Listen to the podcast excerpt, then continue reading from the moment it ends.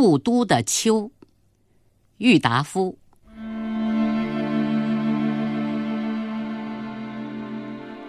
秋天，无论在什么地方的秋天，总是好的。可是啊，北国的秋却特别的来得清，来得静，来得悲。我的不远千里要从杭州赶上青岛，更要从青岛赶上北平来的理由，也不过想饱尝一尝这秋，这故都的秋味儿。江南秋当然也是有的，但草木凋得慢，空气来得润，天的颜色显得淡。并且又时常多雨而少风。一个人家在苏州、上海、杭州，或厦门、香港、广州的市民中间，混混沌沌的过去，只能感到一点点清凉。秋的味、秋的色、秋的意境与姿态，总看不饱、尝不透、赏玩不到十足。秋并不是名花，也并不是美酒，那一种半开半醉的状态，在领略秋的过程上是不合适的。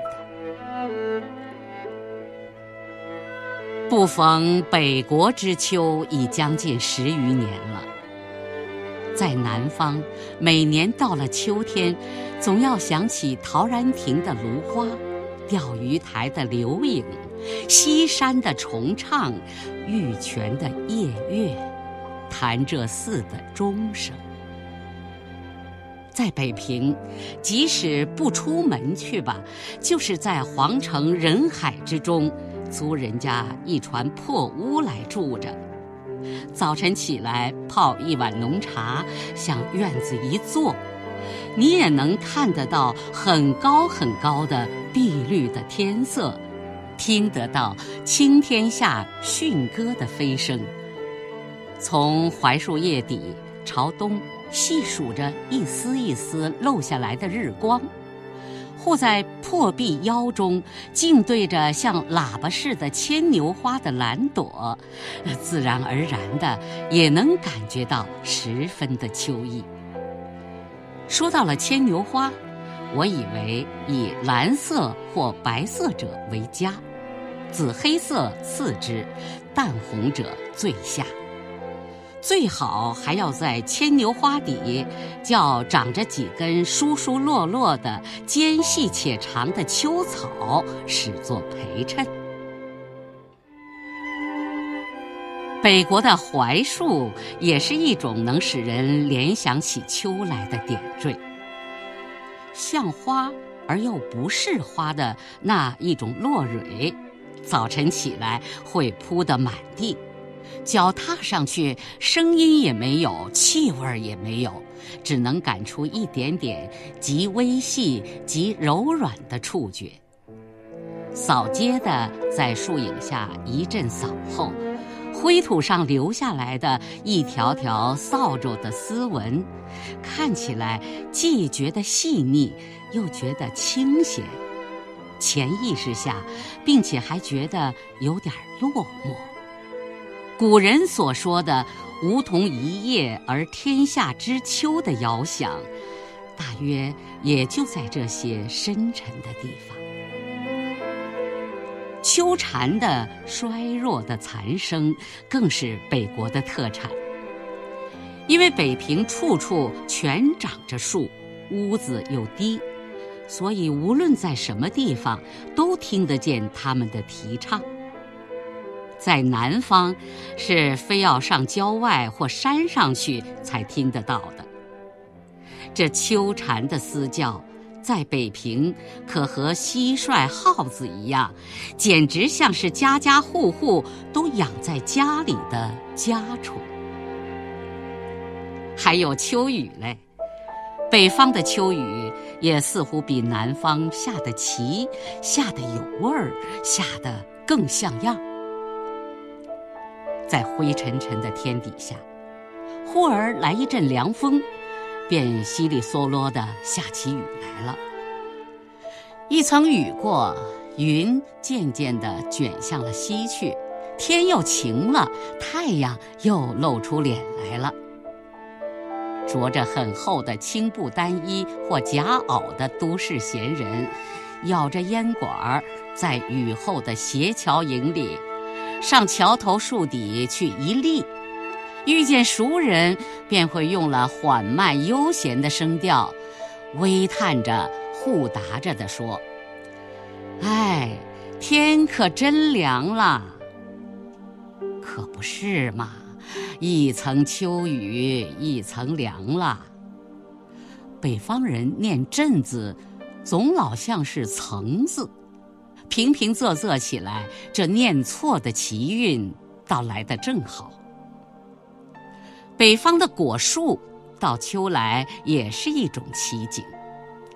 第一是枣子树，屋角、墙头、茅房边上、灶房门口。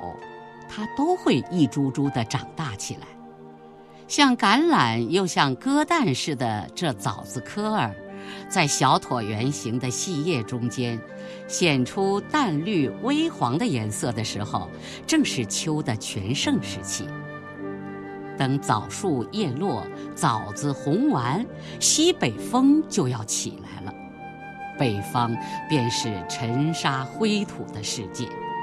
只有这枣子、柿子、葡萄成熟到八九分的七八月之交，是北国的清秋的佳日，是一年之中最好也没有的黄金般的日子。有些批评家说，中国的文人学士，尤其是诗人，都带着很浓厚的颓废色彩，所以中国的诗文里。颂赞秋的文字特别的多，但外国的诗人又何尝不然？我虽则外国诗文念的不多，也不想开出账来做一篇秋的诗歌散文抄。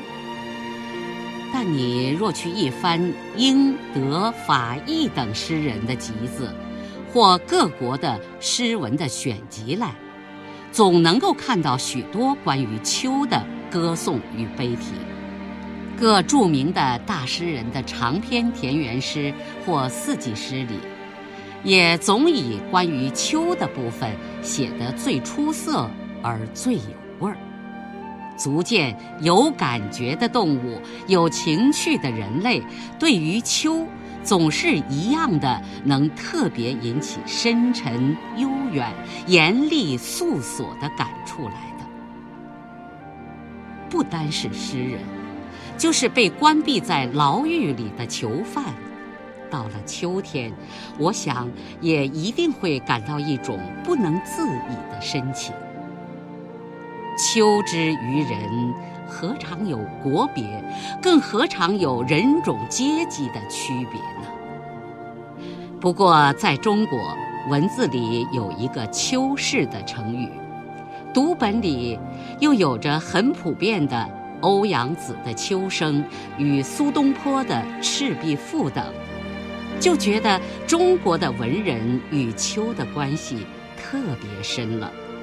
可是，这秋的深味儿，尤其是中国的秋的深味儿，非要在北方才感受得到底。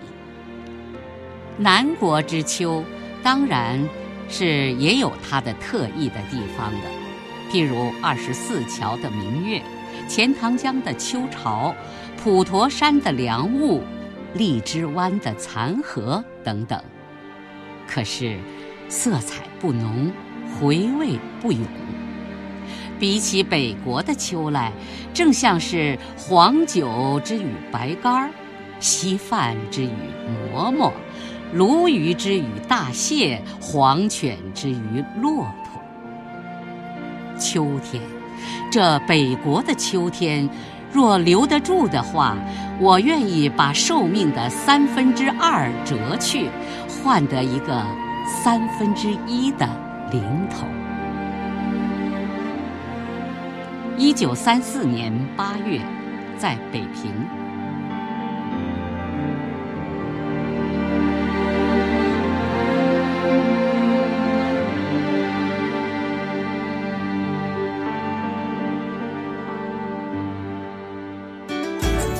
更多课文请关注微信公众号中国之声